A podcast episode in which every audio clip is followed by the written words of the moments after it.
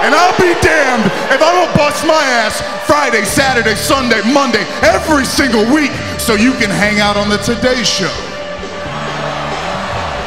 Then jump on his big old bus. And hell, maybe I'll come to a WWE show if they pay me enough. But what are you really gonna do, John? What are you gonna do, huh? You're gonna jump off that bus with that big shovel. That's what you're gonna do, and you're gonna bury as much young talent as you can. But the thing is, the reason why you don't like me, what irritates you about me, you can't bury me, John. You walked down here and used the same pathetic excuse that every other single person before you has done. You, with all your gifts and all your opportunities, you have the gall to blame me. I was honored and privileged to earn the United States title at this stage in my career and use it as a beacon of opportunity to introduce new superstars to the WWE like Kevin Owens and AJ Styles. You took the U.S. title as a demotion. And you stand there and blame me fine. I blame you. I'm still here because you can't do your job. And over the years, there's been a few to step up, but nobody to ever keep up. And then I finally hear about this one guy, the guy, the Roman Reigns, the one that can keep up. And now I look at you, and I listen to you. You should be ashamed I'm a part timer. Because I can do this part time better than you could ever do it full time. Ladies and gentlemen, hello and welcome to another edition of Just What the Internet Needed More of. That's right, it's a wrestling podcast, another wrestling podcast. It's called I don't remember what, what the it, show's yeah, called. What is, it, what is the show called? Top again? Men. Oh, it's been a while since we've done this. Yeah. I think it's called Top Marks. Top Marks. In yeah. fact, it's another wrestling podcast called Top Marks, Yeah, well. hosted by, of course, the top guys. Justin Morissette with you, and with me, as always, is the accountant. Oh yeah, I'm the accountant now. The janitor no longer. Yeah. yeah. I'm having some identity crisis issues. Would you with like this to be gimmick the janitor switch. again? Well, hang on. So what we're describing here is the difference between the catchphrases. Yes. And as the janitor, you gave me, Take out the trash and as the accountant, crunch the numbers. those are both super strong. um, yeah, I, I'm going to go with the janitor. My name Okay. is Joshua Custodio. I'm the janitor, Custodio, custodian, and I'm cleaning up the competition. All right, there we go. We're back with uh, vengeance. Sorry, folks, that Yeah. we had no show last week. I went on vacation. What an asshole move. and you know what? Here on this program, unlike in the WWE, we actually recognize holidays and decide not to do shows during them. Can I tell you I have no sympathy for them having to work on Christmas? and Christmas New Year's? Day is fucked though. I don't think Okay, so. New Year's Day. I don't care. New Year's Day, whatever. That's fine. Yeah. If you want to do it, like that shouldn't count as a holiday. I know technically it's a stat. Yeah, you're just hung over. Yeah, like New Year's Eve is the night to be with people. And even then, I never, we're- I never am like, I can't wait to see all my family on New Year's Day. Now, I might be wrong. If that's what you do, write into the show, write at me, at Justin Morris on Twitter. Tell me that New Year's Day is an extremely important time for you to spend with family. Personally, I think that's crazy. Yeah, if that's true, you're a loser. Yeah, but Christmas Day, obviously, like, come on. I've had to work on Christmas. And I before. guess like the NBA has games on Christmas, but that's kind of why the NBA does it is because they're the only show in town. Nobody else is willing to do that I- because it's stupid. You shouldn't it, like even expecting a crowd to come out for the shows unless they're in, expecting an entire crowd of Jewish and Chinese people. Wow, racist, Justin. oh, Hey, that's The Chinese love Christmas. yeah, because they make a ton of money at their restaurants as being the only place open, and it's mostly Jewish people going to eat there. Look, this is empirical facts. Oh my you cannot, There's nothing racist about what I'm saying. It's Yeah. very true. I just like calling you a racist yeah. on this So show. they should, I guess, have their Christmas uh, Raw in like San Francisco. I don't know where there's a big Chinese. Oh God. I don't know. Why not China? yeah, I guess yeah.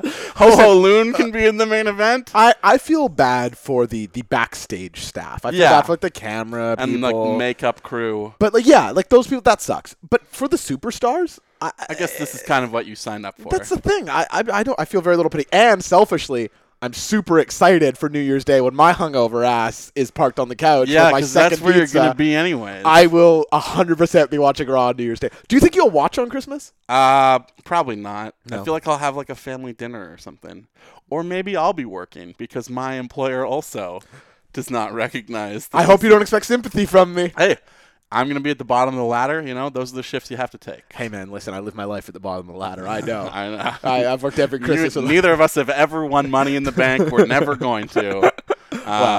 Uh, well, maybe someday. Who's more likely, do you think, to win money in the bank? Uh, I think you. yeah, I probably have more heelish tendencies. Yeah, and it's well- better on a heel. Do you think you're a better heel? Um, I mean, I, I feel like I've been dabbling in in being uh, uh, more assertive lately, which some people take as heelish. Okay, but I yeah. feel like I'm just standing up for myself. Which, I feel like you're and nicer it's in good, real and life. It's good to have edge. A baby face with edge is what you need. Otherwise, I'm just Bailey and I can't swing a kendo yeah, stick. Stone Cold is more over than Bailey. Exactly. Yeah, I don't know. I feel like in real life you're a bigger baby face than I am. I'm kind of a bully. Yeah, so maybe you would win Money in the Bank. I don't know. If I did win it, I'd have to cash in immediately because that seems to be the babyface move. Ladies and gentlemen, if this is your first time listening to Top Marks, thank you so much for joining us. Again, he is Justin Morris. We I'm are Joshua back from a Custodio. one week break, and yes, I I needed to get away. Yeah. I I w- I, haven't done that all summer, Yeah. and you know, if you're mad about it, why? You don't even pay any amount of money to listen to this. this is a free thing that we give to you out of the goodness of our hearts because we like doing it, and we hope you like it too. But each and every week, we talk about the biggest three topics in the world of professional wrestling, and this week, because of course we didn't do the show last week, we have a lot to talk about. Oh my gosh, the do we topics ever. are are enormous. They're because gigantic. Maybe not so much this week, but last week in particular was a very, very big week in pro wrestling. We picked a hell of a time to not do a show. Yeah, well, I mean, you say we. I I wanted to do the show. Yeah, you were just true. gone. And I, I mean, by the time I was back, you were like, "It's too late." Let's yeah, that's skip true. it. And let's So- be honest, like what the, I I would have no fucking clue what to do without you here. What I'm gonna do the show? That's true. That's true. I actually maybe that'd be a good show. Yeah. I'd just be like, hey, Josh records an entire episode through his phone's like voice memo. has no idea how to upload it. I just tweet out the voice memo as a YouTube video. Uh, like Justin Mm-hmm. said, uh, folks, we do three rounds every week. For how long, Justin? We debate the topics for as long as a WCW television title match, which you may not know caps out at 15 minutes. If there is no decisive victory by the end of 15 minutes, the buzzer sounds, and that will do it. We move on to the next one. And no one has ever won. no, it's we're in a dead heat. This Yes. is about as close as anything has ever been in life. This is we're, we're 13 weeks of three draws a week, which is I don't know a couple thousand draws. I think. Yeah. if, uh, my numbers are right. Yeah, this is like if Sheamus and Cesaro's best of seven series was still going right now. Still a draw. Yeah. Which it may have if Mick Foley had his way. Justin, do you want me to tell you what the three rounds are this I would week? love it if you did. so last week when we were off, John Cena, you've heard of him? um, I think I'm familiar. Never seen him, but heard him. And Yeah. then Roman Reigns, who we both know and have mixed feelings on. Yeah. They had a segment. I've stomped his yard. okay. um, they had a segment that was, uh, would you say controversial? Um, uh, it it drew some a- attention. Sure. Got mainstream media attention. Notable. Yes. It was a notable. We're going to break down that segment, what we thought and, about and it. people have some differing thoughts on it, so maybe controversial is the right word Sure. to use. Uh, in round number two, Justin, we're going to touch on, and this is spurred by Corey Graves now serving on both Raw and SmackDown, which I think is great. We're going to talk about the broadcasting in the WWE right now, with Corey Graves moving, Nigel McGuinness being called up, JR and Lita on the May Young Classic. There's a lot to talk about, a lot of moving parts, and we'll get into that. And in round number three, Justin, we're going to listen, it's about time we did this round. We're going to talk about probably my least favorite guy. We talk about him quite often, but, Well, I only- shit but on very him. briefly. Yeah. And I will be like, he's good, and you'll be like, he's the objective worst person ever. Yeah. Uh, and that is, of course, Dolph Ziggler. We're going to talk about Dolph Ziggler because last night on SmackDown, he had another cancerous segment. he and re-debuted. he re-debuted uh, the most confused segment. yeah, We'll get and more he into might that. need to re-debut again next week. We'll see. Justin, you teased me though earlier. You may have a solution for Dolph Ziggler. Uh, well, we both have been thinking about this, so uh, we're going to call the segment "What to Do with Dolph" because Okay. because clearly WWE doesn't know. We'll see if we can give them some pointers, and then Titus O'Neil, who is of course an avid listener of this program, Hey, Titus. uh, can take that information and run with it to Vince McMahon and finally get the solutions that we deserve. But speaking of people who are avid listeners of this program, Josh, you actually met someone Yeah. live and in the flesh. Yeah, I while feel- you were buying groceries. well, I was exiting safely. Yeah. Um, to whoever you are, I'm sure you're listening. I'm so sorry that I forget your name. I you've heard on the show. I have the worst memory on earth. Just know that it I actu- made our day. Folks, I hit him with a steel chair right before we started recording. That's I've been concussed. Yes. For, listen, enough jujitsu and liquor. the fact that he can even speak right now is a miracle unto itself. But yeah. I think the fact that we, you know, only have like between 80 and 100 listeners total Yeah. in the world, yeah, everywhere. uh, uh, that y- that one person in Vancouver met you outside of a Safeway and recognized you from the cover art Oh God. of this podcast, it's a miracle, really. And you were It's so amazing. nice, and it really made my day. Like I'm being genuine. I felt so good about it. I've been in bands for years, and I've been recognized like three times. I have music videos with over hundred thousand views. Mm-hmm. and It's like oh, never, ne- nothing. Then I do this podcast. That's the Justin Moore f- set effect, ladies and gentlemen. This is the Morissette bump, is what that is. I'm kind of a big deal in the world of podcasting, so I get moments like that There's no all question. the time, and really, it's no big deal to me at this point. Well, You then know, I'm- anything I'm bothered by it, people coming up to me, Yeah, and approaching me that's while I'm true. on my private time, trying to enjoy my life with my family. Especially if I'm at like the airport, just leave me alone.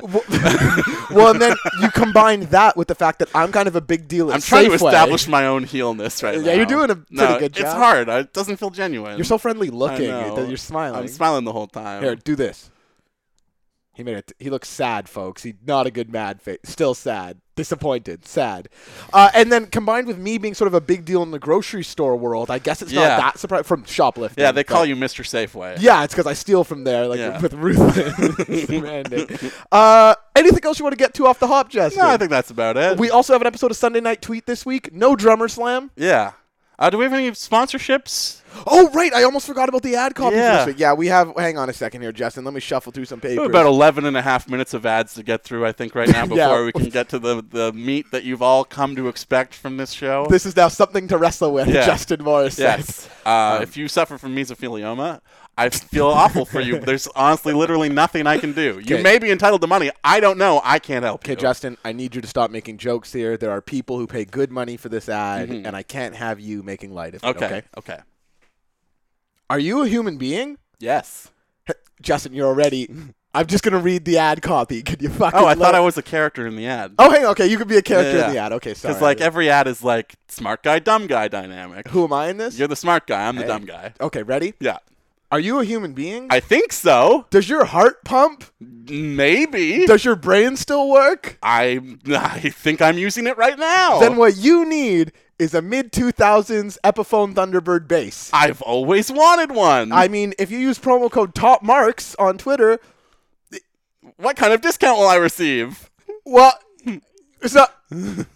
It's the same price, but You get the recognition that you got outside of the Safeway. Uh, yeah. Eh, So, you feel good. That's right. Yeah. So Yeah. the people who pay, all you have to do is tweet at me, Josh C with a 070 J0SHC, and I can hook you up with the people who are selling this base. yeah, but it's not you. Oh, but Justin, Justin, But it don't- is, is it is your base though. I that part's a little so less. you've clear. contracted your own guitar out to an external company. and got them to pay for ad time on my show, Yes. making me the smartest yeah, guy. I saw the guy who signed the check actually because it came in for last month's ads. Yeah, his yeah. name is actually Kosh Gestodio. Yeah, that's a pretty crazy coincidence. that's we thought that too when we met. We were like, oh, that's yeah. because Justodio's not that common of a You- last name. and you ran into him probably outside Safeway. again. yeah, yeah, I think.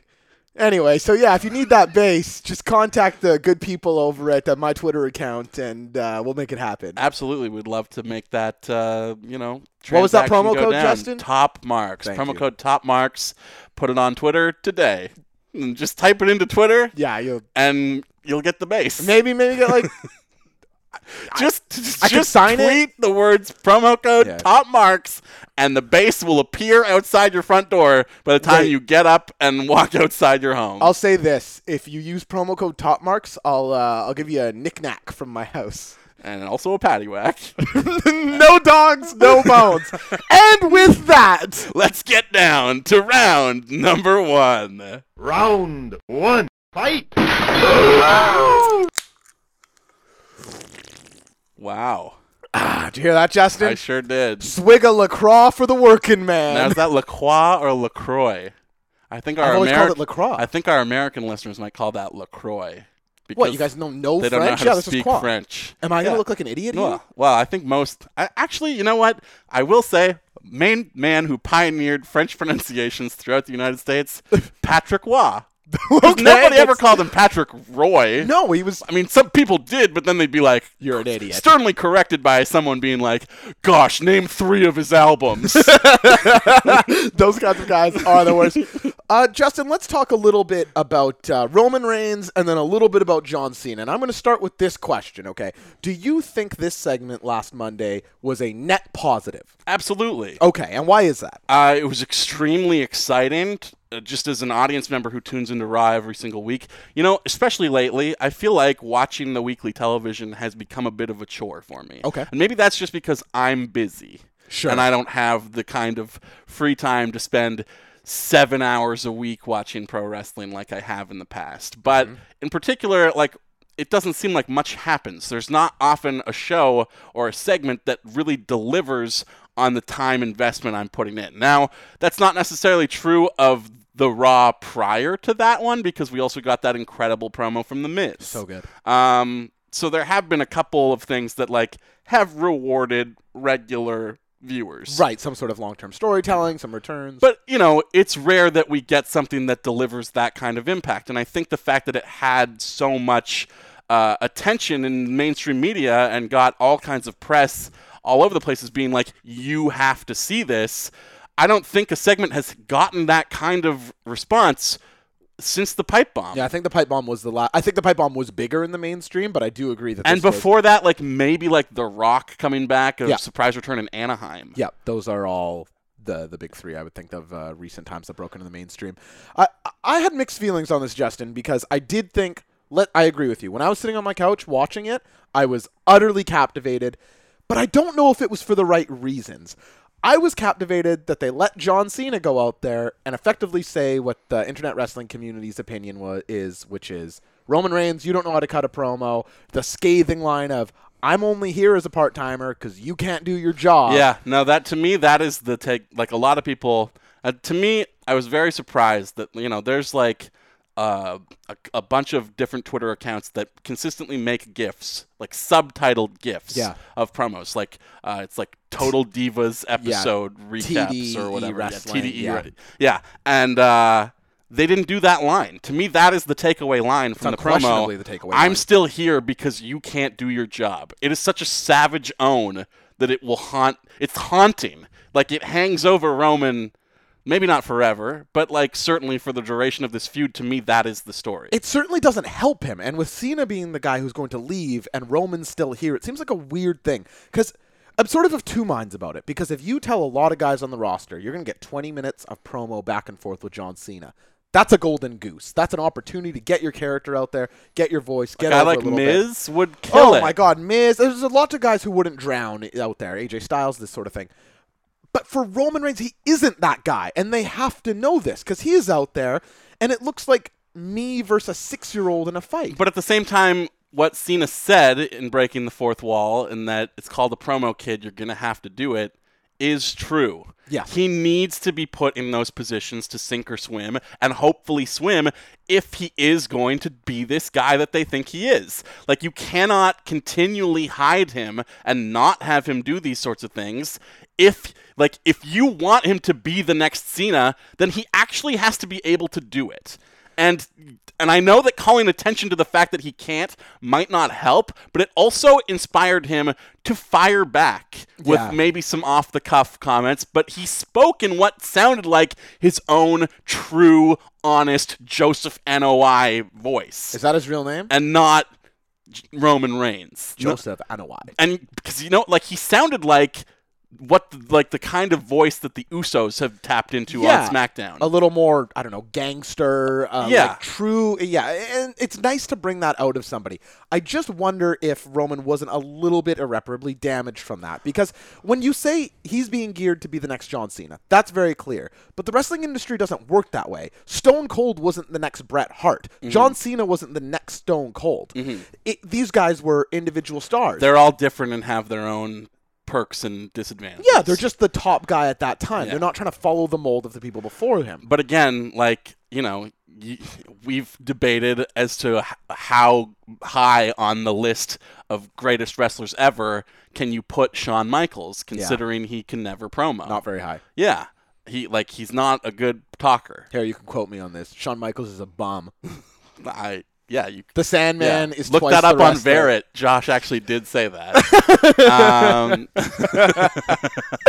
Um, but m- my my chief issue walking away with the segment, and while I do agree with you, Justin, that it was a net gain, is that you put two people in a position where only one can succeed, and I don't think that's going to be the best wrestling. I don't think that's true because you have been of the mind for quite a while. In fact, since the Rumble, basically this entire year, that whether they have officially turned him or not, that Roman Reigns is a heel. He's obviously at the, he's feuding with John Cena right now. Does anyone still think this guy is a babyface? Yeah. I don't get it. He retires the Undertaker at WrestleMania. he comes out at 30 in the Rumble when we're all expecting either Nakamura or Samoa Joe to debut. and then Braun is doing all the coolest shit on the show that Roman is stopping. and he tried to murder him. Hit him with a car. vehicular manslaughter. And Not that is- even manslaughter because he was intentionally trying to kill him. It was straight up murder. and then enters a feud with John Cena, and there's people like, yeah, they really need to turn him heel. I don't know what you guys want. What do you want? Now, I read a column. I can't remember if I read it this morning or yesterday. It's really irrelevant. No more jazz cigarettes for you, Justin. Well, it Morissette. was written by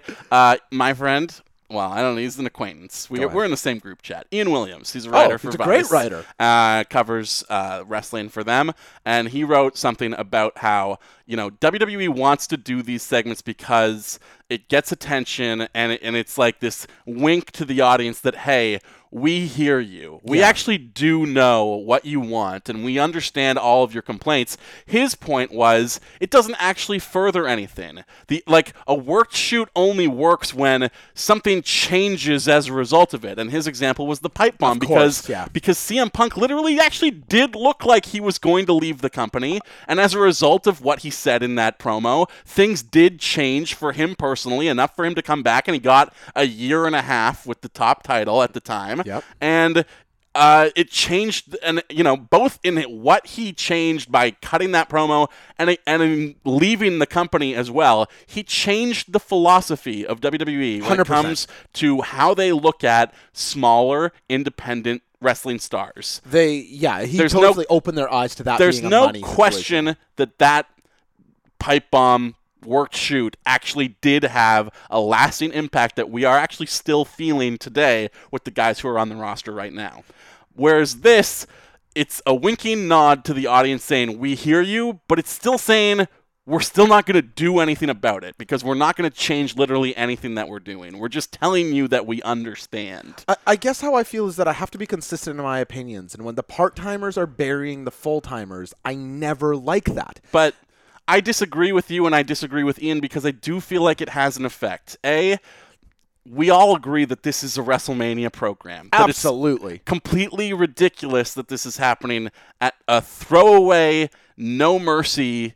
I mean, maybe they're following the N64 law where no mercy is better than WrestleMania, and that's it looking like it will be true. No this Mercy year. is still the best wrestling game. Yeah, uh, and No Mercy might be the best pay per view of 2017 when it's all said and done. Sure, It- hell looks that way on paper right now. yeah, um, but you know, it not only deepens the Mm-hmm. feud for this really rushed program and makes it feel like these guys actually do legitimately despise each other. I agree. Which was a concern of mine going into this when you're going to build to it with only four weeks. Yeah. Uh, that's a genuine concern, and I feel like they dealt with that. But it also deepens and changes the character of John Cena. Go in ahead. that, for the first time, maybe ever, he is a true 100% pure babyface. Everyone's cheering The him. crowd is absolutely behind him because, as much as they make a big deal about, oh, he's a lightning rod, he's a divisive figure, love him or hate him, you have an opinion.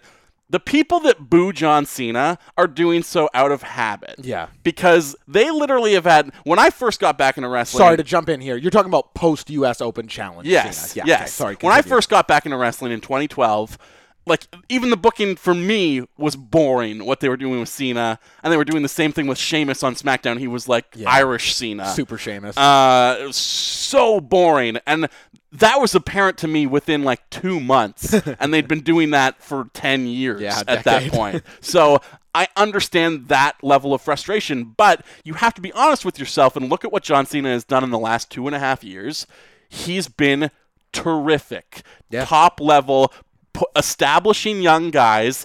Actually, letting guys win feuds with him. Mm-hmm. AJ Styles is a big star right now because he's AJ Styles, but he's also a big star because he got put into the biggest possible program he could have, and he won it. I actually think Owens is a better example of that for Cena making a guy. That's true as Um, well. because AJ came in with a, l- I would say, bigger hype than Owens did, and the Rumble entrance and whatnot. But Owens entering to a Cena feud with that NXT belt on TV it made him, and he's remained over since. I do want to point out how funny it is that people. Sorry, you you want to But say yeah, something? because I'm not done yet. Oh, Because okay. John Cena now has completely t- like he can do it within promos. He has been doing it for the last several years because it doesn't take much for him to win these people over. They already like him deep down. They're just not willing to admit it. If he's going to be the voice of the voiceless like CM Punk once was, then everyone is going to admit that they actually love John Cena because they should. There's no reason to dislike John Cena at this point. Oh, what about Which- those- And if John Cena is going to be a pure babyface, then that makes Roman Reigns the pure heel that we know he is also. And I think there's a, so. First of all, I agree with what you said almost in totality. I do want to point out the absurdity that what got John Cena all this goodwill with fans after years of burying Was young talent beating every single person in the company for an entire year. was just pinning like great matches, but like pinning young up a kicking out of everyone's finisher. Sami Zayn's uh, debut on the main. It was the roster. John Cena kicks out of your finisher world tour. Yeah, and basically. it, it completely worked. Now I but agree. the matches were dynamite. they absolutely were. Every And single he one of them, needed that. maybe save for Xavier Woods. Yeah, Xavier Woods and the Stardust one, I Yeah. think. But him and Cesaro, of course, were. But it, Even so the, the Dean Ambrose match was great. on. Oh yeah, are you kidding? On this week's Raw, I really wanted Roman to come out and take all of that criticism that Cena lobbied his way, and come out and not try to out promo John Cena, to recognize that he isn't John Cena, and effectively say that. Go out there and say, John, I gotta let you know. I think you're right. I can't talk like you on the mic. But I gotta tell you what I can do, John. I can kick some ass. And I think if you look at our resumes over the past two years, I'm a better ass kicker Be- than you. Because in a lot of ways, if you completely remove yourself from kayfabe and look at them as performers, you know, as much as people are like, oh, they want him to be the next John Cena, they are actually polar opposite performers. Absolutely. In that Cena was always a great talker, but the work rate wasn't there. The five moves of doom. Until probably the last, you know, six years or so. Yeah. Which is maybe a decade of it not being there yeah, necessarily. 2011's the punk feud. Anyway, yeah. Yeah. Uh, whereas Roman consistently works great matches. Yep, like yeah. work rate m- might have been a question for him his first year solo, and that was kind of hampered by injury, so you can't put that entirely on him. Yeah. Um, but the mic work is not there, and maybe in a decade it will be because look where Miz is right now. He's the best fucking promo in the company, and really you would is. never think that. Yeah. As the guy who came in off the real world, you know, it is insane to see how good he is on the microphone, and that is a skill that guys can develop over time as they get more comfortable. And maybe that's something that will take Roman a while. But the fact that he can work matches and have consistent chemistry with everyone, you and I have been talking a lot about chemistry. We actually have a today- question about that today, yeah. uh, and like it's one of the things that you have to give Roman credit for. He seemingly has it with basically everyone. And Finn Balor, Chris Jericho, and Kevin Owens all have said that they are he is their favorite guy to wrestle in Yeah. the ring. Consider what that means Yeah. from those three people. Yeah. So Uh, But I think Roman needs to tap into that because he cannot compete with John Cena on the mic. We knew that before this happened, but it's only been confirmed But that's kind of what he did on Raw. He challenged him to a physical confrontation, and Cena said no. after trying to cut the promos. He did have that great line about how his zipper was broken because of his big dog. I Yeah. thought, that- I thought it was pretty Yeah, good. that was pretty good. man. Again, shooting from the hip. Yeah. Off the cuff, improv. Improv Roman is good. Scripted Roman is not. Nothing comes across better in wrestling promos than being natural and having the truth on your side. And Yeah. those are both things that Roman does. He could have and he could tap into. Uh, how excited are you for this match and this feud, Hugely. Justin? Me too. I, I honestly, like, I'm telling Stefan, my buddy lives in LA right now. Yeah. No Mercy is in LA. I'm, like, e- every couple days, I'm like, have you got your tickets yet? He needs to Because go. you have to be there. It's a huge show. I have not been more excited. And we talked about a couple mon- uh, months ago, I think, Great Balls of Fire being a big, uh, you know, single post brand split one show pay per view being a big one. I think this is even bigger. I think there's no argument that this is the biggest show they put on since the brand split. That's 15 Eh. wow, minutes. right on 15. Yeah. There we go. Killed it. Yeah, uh, and we will go on to round number two, I suppose, because there is no drummer slam this week. There is no drummer slam because if you recall, our, our ratings dropped one week yeah, and then we removed drummer slam and they've rebounded. yeah. But speaking of drummer slam, there's something that I neglected to mention during the opening intro. Oh, go ahead. Which is that uh, while we had our little hiatus week, Yeah. I received a wonderful gift. What's up? Oh, yeah. Your parents. That's true. our most loyal listeners decided that they were so proud of me for going four for five on uh, Sunday Night Tweet and acing Drummer Slam as well that they gave me uh, just a nice little gift to say. Great, keep up the great answers. Oh my we gosh. love the show. Keep doing the show as well. I think it was a reward for just me being a nice boy and Yeah. saying some genuinely thoughtful and kind comments at the end of that episode. Yeah, I think you that's the really- main reason for that gift. Well, I think it was all in one. Listen, if you wanted to get yourself some gifts, uh, first of all, mom and dad, you rule. That was very kind, and I love you both very much. But uh, I got yeah, the card right here. It says, "It's time to take out the trash." Ah, there- hang on. did my Justin, mom gimmick infringe She on me? did. She did. She Hey, said, mom, "Ju- I take that back. Dick move. She said, "Justin, are you good or what? Congrats. We love the show. Keep up all the good answers. Love the Custodio family."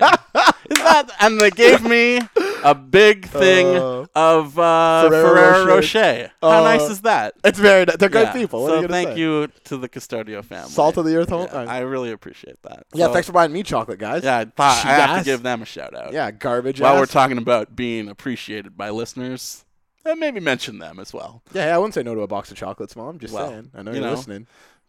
They gave you the gift of life, okay? Maybe they need a base. But enough about that. Let's move on to round number two. Round two. Fight. Justin, I think it's important for this round to, to give the listeners a little bit of context here, which is you are a legitimate professional broadcaster. I am, yes. Uh, you I did- may, I might be about to work for the largest sports broadcasting company in Canada. are we going to break that? I here? don't. Well, y- you Okay, let's- Well, uh, by next week, maybe I will. Justin or has a maybe great I won't. opportunity. Yes, Well, let's- but I am a genuine sports broadcaster. I have four years of legitimate play-by-play experience doing all kinds of different sports. It is my profession. Schooling also, you are you are a professional from the bottom up broadcasting, so I think your insight in this round is going to be truly invaluable. I hope so. Uh, so what we're talking about here is uh, the broadcasting desks of the WWE. Big shakeup this week. Big shakeup this week with Corey Graves moving both onto Raw and SmackDown. I feel like it's a mistake. Oh, okay, wow, oh, awesome. I don't at all. Go ahead. I hate to have this opinion because I do love Corey. Yeah. But I feel like it hampers the legitimacy of the brand split to have talent Hmm. appear on both shows. I don't like it when Renee shows up on Raw. Okay. Unless you're going to do the full swap that Charlie is back on SmackDown and Renee is on Raw, which makes sense because Dean is on Raw. Like, that's why she's on Raw, Mm-hmm. Yeah, is yeah, to yeah. be able to spend time with her husband I want to spend time with Dean too. it makes sense. But if you're gonna do that, then take her off SmackDown because Talking Smack doesn't exist anymore. Fuck, stop so she doesn't reminding me. need to be on the blue. Like, it, in the same way that it was dumb to have Brock and Randy invading each other's shows within the first weeks Yeah, that was of so the brand dumb. split, it was cool, but it was dumb. It at the was same so time. dumb. Uh, it it hurts like keeping these things as separate entities when why is Corey allowed to do this? Why why? Why would either commissioner allow him to do that?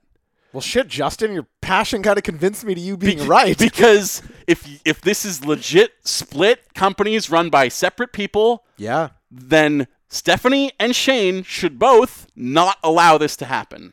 Well, Justin, what do I say now? I think. Well, hang on, eh, hang on. I'll try this. Hey, shut up!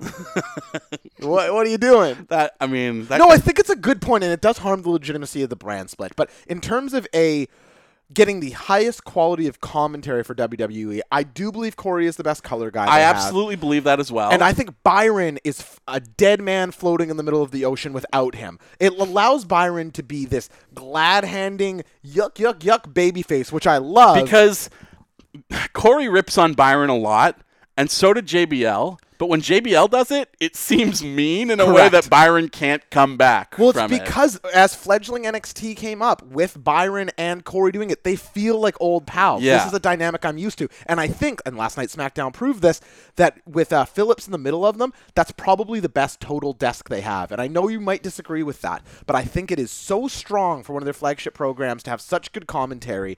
I, I'm all for it, even with the legitimacy breaking that I do agree and hadn't considered. of course, the main reason that this is happening is that JBL decided to step away from the commentary table. Yeah. And he, they framed it in the way that he's a hero for doing this because he's so focused on giving back to the community and helping uh, uh, you know you know underprivileged children have Bermuda. a great life or what but, but like we all know the reason like they have been dropping hints probably quite a bit backstage that after this big moro thing blew up on them they did not want him to still be around because to me it's silly that phillips is still i mean you can't make the switch immediately but SmackDown was Moro's show, and he only left because JBL was a fucking asshole. Yeah. So there's no reason if JBL is not going to be there that SmackDown should not be Moro's show again. This is right on the heels of Moro establishing himself as the biggest play-by-play man for combat sports in the world, Mayweather calling the McGregor. biggest fight of all time.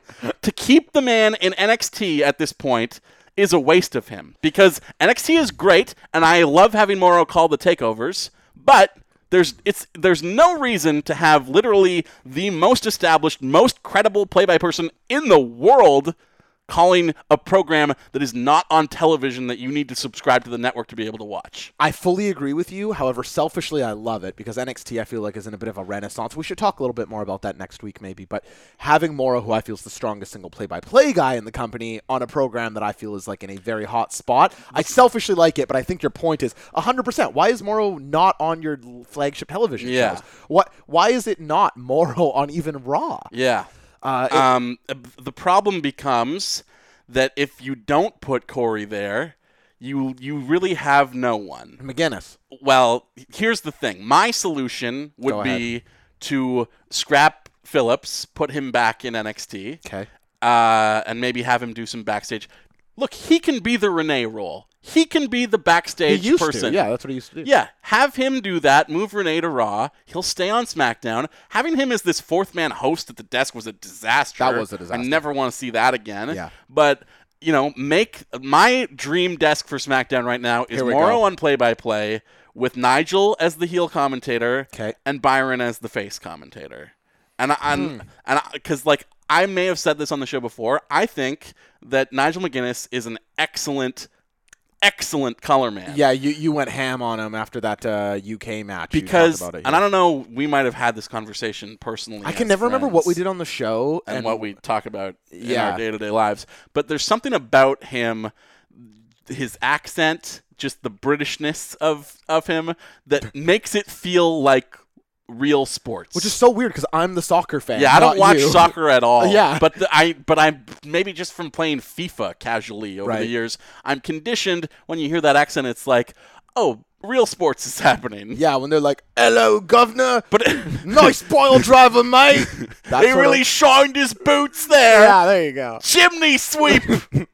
Oh, mine was mine was Australian. um, I Uh, was but it's it's it's not just the accent; it's also the content of what he says. Because I feel like Yeah. he focuses more on like he talks about guys striking power. It, it's the sort of things that you expect to hear from an MMA commentator. I was gonna say yeah, a little bit more realism. Yeah, and it, it, it lends all of his commentary in the UK tournament and in NXT this like legitimacy Yeah, I that- agree. that I think really complements the professional legitimacy that Morrow brings as well. And I think Byron would be a nice compliment to those guys.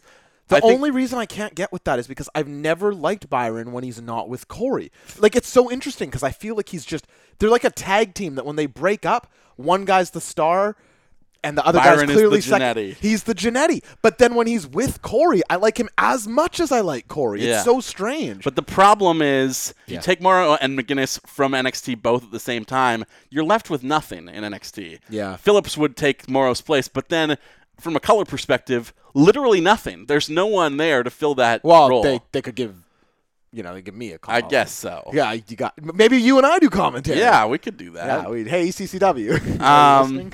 but uh, I mean, that is the problem. Be- Yeah. because uh, even the third man on NXT right now, I can't even think of what his name is because he's so irrelevant. oh, the guy with the yeah, he has I like want to hair. say like Patrick Clark, but I know that's the Velveteen That's Dream. Velveteen Dream, who is tremendous. Yeah, Um, okay. Have you? I know you're not fully caught up on May Young Classic, but you've been watching. I have been watching. a- Yes, Give me your take on Jr. and Lita's commentary. I don't. I know a lot of people are mad about it. That that they feel like it. it I mean, obviously, you cannot follow up the level of expectation that Morrow and Daniel Bryan set with the Cruiserweight Classic last year. Certainly because not. Honestly, Morrow and Daniel Bryan is maybe the best commentary tandem of all time. Oh wow. Okay. Well, I don't know if off in like whatever ten episodes I'm going to take them the greatest of all time. But they, But they were fantastic, though. Absolutely so excellent. good. Brian's infectious excitement. Yeah. And these were guys he carried. Yeah, I agree. and and, Tremendous. and they were all- like a lot of the guys in the tournament, not just you know your uh, Brian Kendricks, are probably people that Daniel Bryan has a very personal connection to. Oh, yeah, for sure. Um, and so he- certainly true of Zack Saber Jr. and, And uh, s- and so his excitement in watching them do these things in a WWE ring is not fake. It's No. it's genuine personal excitement for watching his friends succeed. Yeah. And also he loves wrestling and he got to watch incredible wrestling and have honest reactions to it. Yeah. And he himself is an incredible technical wrestler and can provide all kinds of like legitimate insight in a way that, you know, you don't often get. So I, and Lita is just as good. so honestly, actually, what you could do. There, this is not filling the role of a heel commentator on SmackDown, but have Daniel Bryan be both the general manager and the color Stop guy. it. What are you doing? No, Get out of you here. can't do that. Stop it. Get out of here. But uh, you So know, Lita and obvious- JR you obviously those like. two set the standard. Yes. and I, but it's unfair to try and judge Lita and Jr. against that, and it's also Okay. unfair to be like, oh, Jr.'s lost it. He's not nearly as good. like, yeah, Yeah, no, no shit. shit. Where Yeah. have you been for like five years now? he is You know, Uh, now, do you think this is a getting older thing, or is JR calling it in? Because I see a lot of lack of research talk going around him. Uh, sir, more true of that New Japan show he called was it Dominion, where he was messing up guys' names. yeah, I mean, He didn't know Tama Tonga's first name; he just kept calling him Tonga. It's like that sort of thing is unacceptable at that level, in my opinion. it's true, and and Tamatanga is probably the most vocal critic of it You're not kidding. because he's like, at least these other guys know our fucking names. yeah, Josh Barnett sucks too. but Yeah. that's- but okay.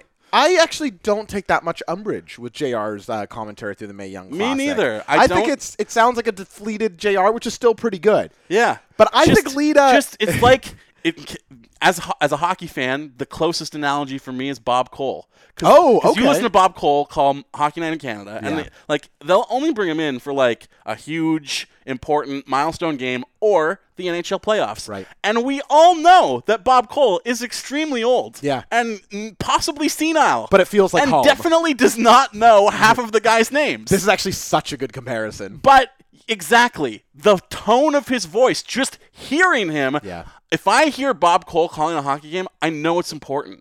Yeah. And if I hear Jim Ross calling a wrestling match, I know it's important. Exactly. So I don't care that he's not getting the names of the moves right, Right. or he doesn't know that Tonga's name is Tamatonga. like you know, it, there these are details that would infuriate. You know, it, look if you're a fan of the. Uh, New Japan product. Yeah. Not to say that your sporting equivalent is being a fan of like the Carolina Hurricanes. Oh, boy. But in some ways, it is. Oh, boy. Look, like it is. You know, I have for a feeling this episode's gonna do bad ratings. look, I I enjoy watching New Japan when I do see it. Yeah. But I don't often seek it out because it's not readily available to me. yeah, it's no CZW. Yeah. That's how I feel. but like even Impact is more readily available to me. Sure, yeah. Which is wild. On, you know? uh, Pop now TV. maybe that's just me not signing up for a streaming service that I could sign up for. No, because our friend Roman signed up and like literally can't figure out how to cancel. Ex- so take take from that what you will. Exactly. So, you know, there is just like he's going to make these mistakes, but complaining about it is like missing the forest for the trees. Could Lita get a little excited though? I mean, Lita sounds so flat and so disinterested in what's going on. I- It's it's borderline unacceptable for me. And you know, my opinions are not in line with the internet wrestling community in general. Yeah. But I, I have to fully agree with them here. I l- watch this and I go, th- even as Sane's elbow drop, she's like, oh boy. oh boy! Yeah, fucking oh boy. That's the coolest mad, coolest fucking move we've ever seen. Yeah, oh boy. Oh boy. It's like, come on, Lita. yeah. So, Uh, so Justin, you're you're a little expert in this. Who is the best play-by-play guy they have right now? oh, it's got to be Moro. Uh, Okay. I mean, I I have to like give it up for Michael Cole on some level because as much as like there is blowback against him, and I have said on this very show, he has ruined what should be iconic moments with not giving them the calls they deserve. The Daniel Bryan. yeah, one? Yeah. yeah. He's gonna tap. He's gonna tap. He's gonna tap. He tapped. He you fuck why would you say build the drama is he gonna tap is is this it not he's going to I think don't Cole, tell me this is it before it happens Cole's a tough situation because obviously they're much harder on the commentary team on Raw. He has to shoehorn in a lot more Of course. than certainly the and NXT. and certainly he he handles it better than probably anyone should be able to Okay, even yeah. if i might critique his choice of calls during what should be pivotal moments just to put us at equal, uh, my dream desk is what they have on SmackDown, just with Morrow in the Phillips role. So Graves, Byron, and Morrow would be my ideal uh, commentary team. But maybe I've just set the bar for Lita so low because I because I, I genuinely hate her as uh, f- a fucking um, like pre-show analyst. Right. Like on the desk, she's so bad that like I thought this was gonna be just awful, and I don't think it has been that. Okay. It, it hasn't been great. Yeah. But like. I, I was expecting worse from her. Yeah, you The- could- the weirdest thing for me is that I know Alundra Blaze was supposed to be involved in this broadcast. Who's a team. good talker? Well, I I think so, just from backstage videos that I've seen. But maybe that's a Roman Reigns situation, Sure. where like sh- as herself, she's a wonderful talker, but if you put her in this weird broadcasting role, she can't be natural. Yeah, when the lights are on, it's a little bit different. Um. But yeah, I mean, it, it's been it hasn't been great, but it hasn't been bad. You don't have the huge problem with it. Eh. and that's 15 minutes. Okay. So we go to everybody's favorite segment. Yeah, it is everybody's favorite segment. Yeah, it's the people segment. Yeah, that's definitely true. It's called Sunday Night Tweet. Every single week, Josh Custodio scours the internet for the best or worst or most questionable or most random tweets sent out by members of the active WWE roster. Now, these are all wrestlers, whether they're on Raw or SmackDown or NXT. These are tweets written on Twitter by WWE contracted wrestlers, and he's going to read them, and I have to guess who they are. And sometimes it's impossible, but lately I think I've been doing pretty well. You're on a bit of a hot streak. Yeah, there's no question. And uh, listen, let's see if that continues. I'm here to beat the streak. Now, I've been on vacation, uh, so maybe I'll do really bad. Are you suggesting that somehow you would get worse at this from time? Well, you're on Twitter less when you're Yeah. on vacation. Yeah. All right. Well, let's I'm get not, it. I'm not as tapped into wrestling as I am when I'm bored in the city. Sure, that's completely fair. Uh, let's start out with tweet number one. Sure. So, Justin, this tweet is to what's start good. with? Yeah, yeah, that's how- usually where I start. Yeah. Maybe should we start with tweet number two this week? No. Okay, we'll start with tweet number Tweet one. number two is usually no MDR. I, I don't know what you're talking and about. leading with him would be foolish. I don't know what you're talking about, bud. Uh, so this is what the kids call a quote tweet, Okay, Justin. Okay, so sure. the tweet that the tweeter in question is quoting is asking the tweeter in question, Are you on the Neville level? And the tweeter in question quotes this tweet and says, Very few are. I know who wrote this. You do? I saw this. Go ahead. In my timeline. Who is it, Justin? It's Kevin Owens. It is Kevin Owens paying dividends to uh, his NXT alumni friend. And, a- I- and a- honestly, a genuine close friend of his. Oh, from is it? everything I can tell. okay, yeah. I I was I, my heart was kind of warmed by that. I, thought love that was it. nice. I love it when you see Neville just being himself, like completely out of character. He's got the Glasses, nerdiest glasses yeah. you've ever seen, and like seeing him like pal around with Sami Zayn. It's like, oh, look at these geeks be so yeah, cute together. I love those guys. All right, let's get on to tweet number two. One for one, 100%. Doing well. So I'm just going to read this one verbatim here, Justin. Shoot. So Do it, do says, Uh, crying weens at Disney blows my mind. Unless Baloo the bear stole your ice cream and told ye to piss aff, you've nay reason to greet, ya wee rat. Once again, as I said, tweet number two is the Scottish supernova, the man who took the pin from Enzo Enzo Amore. No, am dar. Is Nomdar watching children cry at Disney and uh, making a good point? Why are Yeah. you crying at Disney? Unless Baloo the bear has stolen your ice cream, Yeah. told you to piss off, you've no reason to grieve, Popped you your wee rat. popped your blanes or whatever he said. the next tweet is also a uh, a quote tweet, okay. uh, and the the tweet that is quoted says, "Where are you Tuesday, Wednesday, Thursday?" And the tweeter in question says, "Doing the most important job on earth, loving my kids." All right. So this is a man who must be on Monday Night Raw because we know where he is on Monday. good deducting. But where is he on Tuesday, Wednesday, and Thursday? Loving his He kids. loves his kids. Now, I, I don't want you to take. I don't think he like loves them. You know, like Yeah, too much. of Like it's course. not No, like a he's- pedophile. he's- I'm he's- not. Why, why I'm would just you not ever implying. imply that? I'm just not implying that he Uh, why would I come at it? Well, I from just that know angle? sometimes you call people pedophiles. Well, I've and- never done that. well, I'm just saying. Look, uh, he's on Monday Night Raw. I'm just saying this is a question. he has children, multiple children. kids, yes. Uh, so I feel like I can do some deductive reasoning here, and he might, in fact, even be a, a super dad of the year, Titus O'Neil. oh man, it is not Titus O'Neil. God damn it! Oh, but we'll d- worldwide. Just because for a Titus mention, and hello Titus, thanks for listening. It is the big dog. Roman Reigns. Roman Reigns loves his kids, but not too much. I thought he only had a daughter. He I don't know what to tell you. It might says, have multiple Love my kids, kids, Look, now. I'll show you the tweet. Oh yeah, and he did the hard eyes emoji. What Yeah. a sweetheart. well, That's not heel stuff right there. well, I'm just I but- or Or maybe he's rubbing it in that he has a beautiful, picturesque family. I Or- don't have that. or he's trying to prove that his dick works. He's What like, a- I have lots of kids. What a fucking asshole. On to the next tweet, Justin. Uh, this one is uh, all it says is, is this Death Note movie on Netflix gonna piss me off? so someone who's a huge fucking nerd. and in, look, if you if you're a listener of the show, Yeah. and you like anime, which you probably do. Uh oh. Careful. I feel like you've got a big swath of our listenership. I didn't mean to just imply Hey, you're a loser though, that for you're real. a complete loser. No, that's- but also, you are a complete jabron. dunk your head in the toilet. I'm not there to do it, so you'll have to do it to yourself. Please do.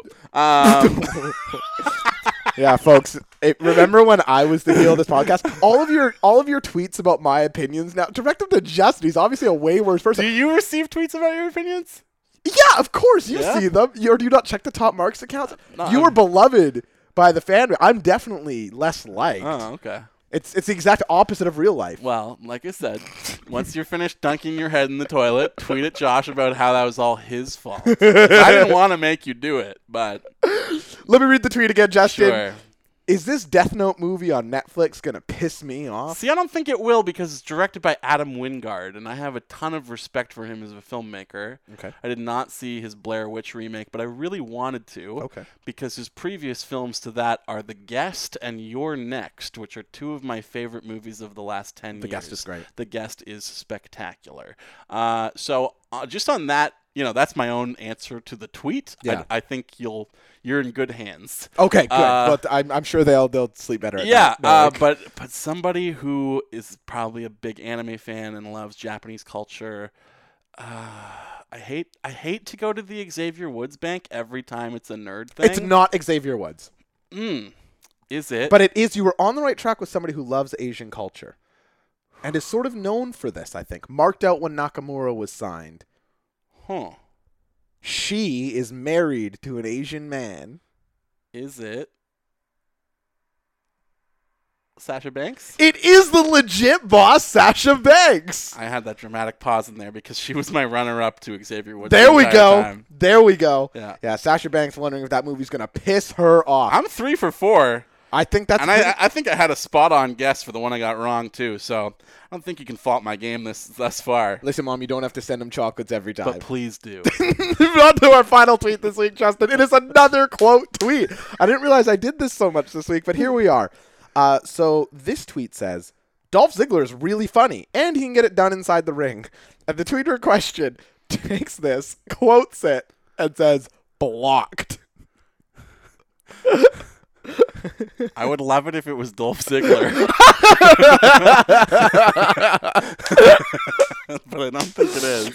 Uh, This seems like such a Kevin Owens tweet. but yeah, he's I already know. come up I today. know. So I don't think you're gonna do two Kevin Owens tweets. I might. It would be within the rules. Yeah, ah, yeah, 'cause that does seem like a very Kevin Owens tweet. But I, I also think you telling me that means it's not him. Uh, as red well. herring situation. Yeah. Why would you give me the answer? Hmm. Uh, who is going to say blocked? Shinsuke Nakamura. Whoa. His first feud. Oh. It's a one-word answer, so he's not going to stumble over his words. Oh. Justin, I can he- I can hear the people turning on you. I can hear them saying "fuck Oh, you." I'll say it for you guys. Fuck you. Um, yeah, Shinsuke. It is not Shinsuke Of course it's Nakamura. not. Why would it be? It is Dolph Ziggler. Oh, my first guess was right. Fuck. I should have just trusted my instincts there. You know what? I'm going to count that as a win. Eh, I got it. No, but I, Hey, I, can I- said it. He was he was the first name eh, but, I but said. what? You could just say all Yeah, these names. No, then. I just said I would love it if it was him. you went three for five. No, I got that one. but I run this show. No, no. Market four. It's a four. Market four, Josh. this is a Lebowski quote, which we're looking at a poster of right now, which is great. And it's also the current background to my phone. yeah, Justin, I know you like to fancy yourself a professional broadcaster. sure I do. But I don't know if you just realized what I did here. what? I took a Dolph Ziggler tweet, made it the last tweet in, su- or in Sunday Night Tweet as we enter round three, which is about. Dolph Ziggler, which we will talk about right now in round number three. Round three, fight! Justin, I think it's it's firmly established that. How do I word this? I don't like Dolph Ziggler. Uh, I think you loathe him Yeah, I would like actively hope bad things happen to him. as a human being. Really? Yeah, yeah. I don't- Isn't he like charming on some level as a person? In like a date rapist way, maybe. Wow. Okay. These, and I thought I was saying mean things. This show, Like, t- this week, we're back with like terrible. No, said- I, don't. I obviously don't wish Dolph Ziggler any harm. My problem with Dolph Ziggler is, and to, to give full context, I have never been one of these guys who loves him. I know that there are people who really love the 2012 run, the 13 cash in.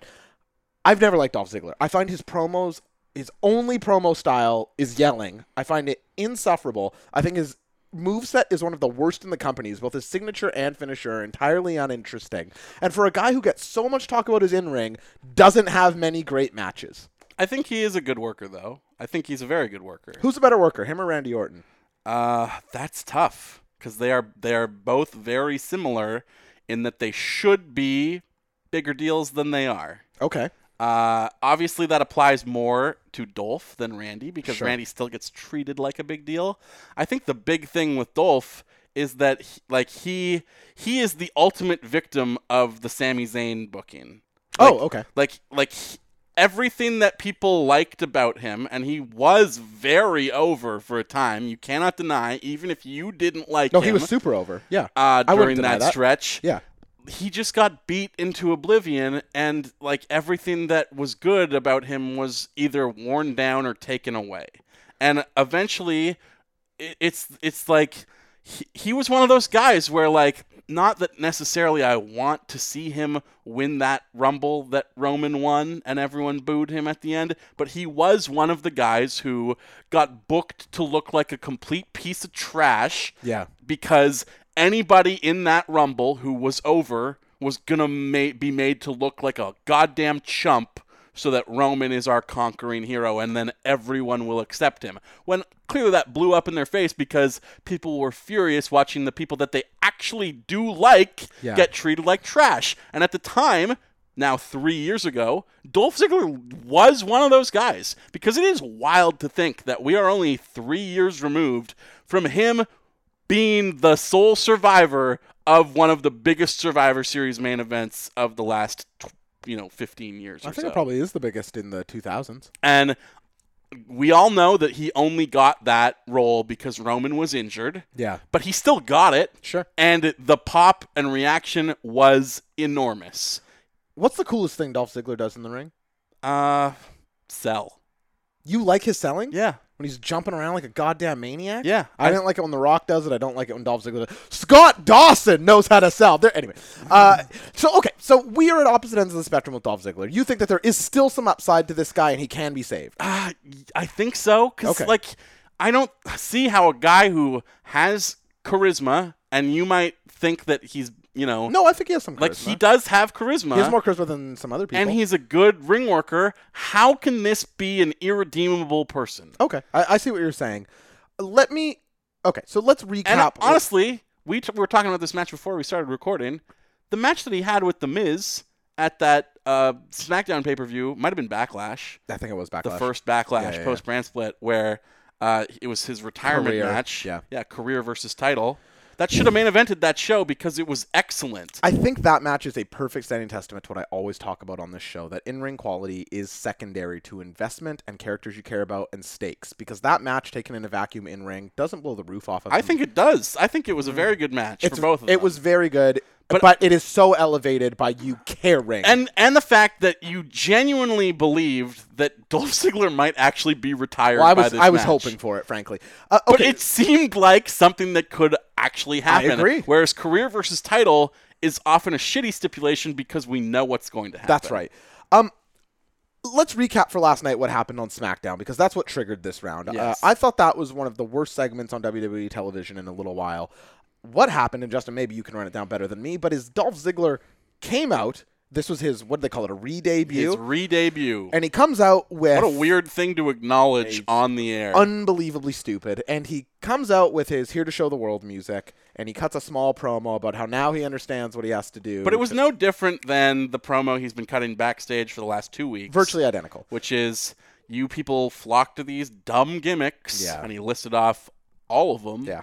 And, you know, don't care about the actual in ring work. Yeah, Otherwise, everyone you knows would the- appreciate me. Everyone knows the coolest gimmick is Motley Crue. Yeah. Uh, so he comes out, he does this, then he goes back, and he re-enters as he does John Cena's entrance with a Titantron that is like a mix between John Cena and Dolph Ziggler, and he half-heartedly does John Cena's entrance moves. And he's, he's holding up the towel and saying, buy, Buy this, this." online, which I Yeah. thought was actually pretty It's funny. pretty funny. uh, and then he repeats this with a few other people on the roster. did, did Macho Man with a fake Miss Elizabeth. Yep. And then did Naomi's entrance. Right, Naomi. With a completely ridiculously over the top glowing dread wig that I actually thought was outstanding.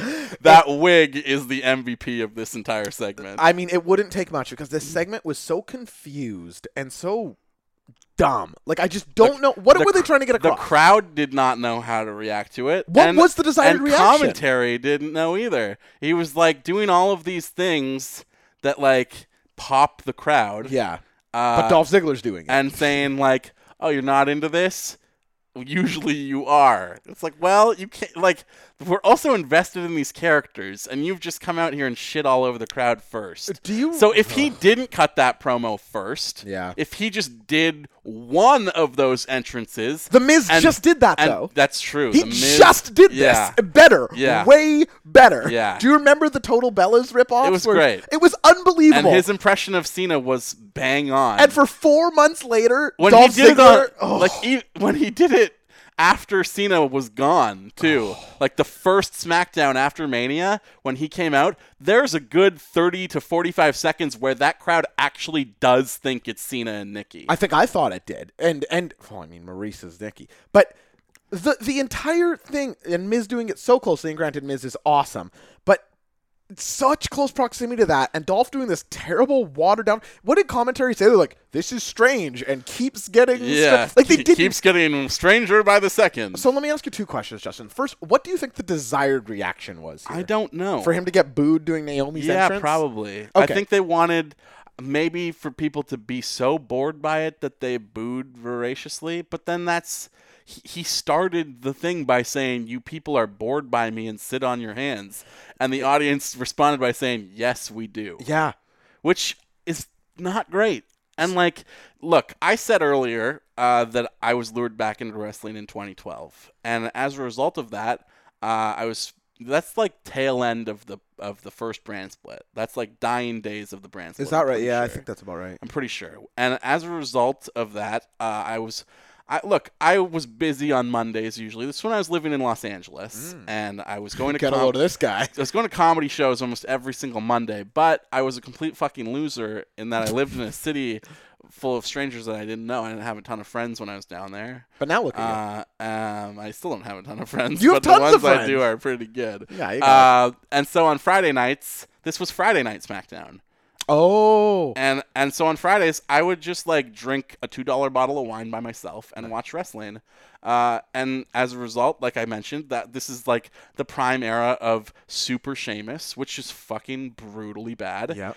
But but there were a couple of key standouts on that SmackDown uh, card every week. Who were they? And they were Randy Orton and Dolph Ziggler. Oh my and I know God. you hate both of Oh them. my God. But because these are the Hang two on, hang on, hang on. guys- I need to be clear. I don't hate Randy Orton, you just don't think. I he's think he's great. just, like, maybe five we'll out of debate 10. this on Yeah. a, another episode. but I do hate Dolph Ziggler. Uh, because these are the two guys that like I've said before that like Punk and Brian made me super fans. Yeah, of made me a course. super fan again. That is true. But the only reason that I was there to see Punk and Brian is because I watched SmackDown and I liked Randy Orton and Dolph Ziggler. I- Wow, I, okay. was taken in by, and that is peak Ziggler also.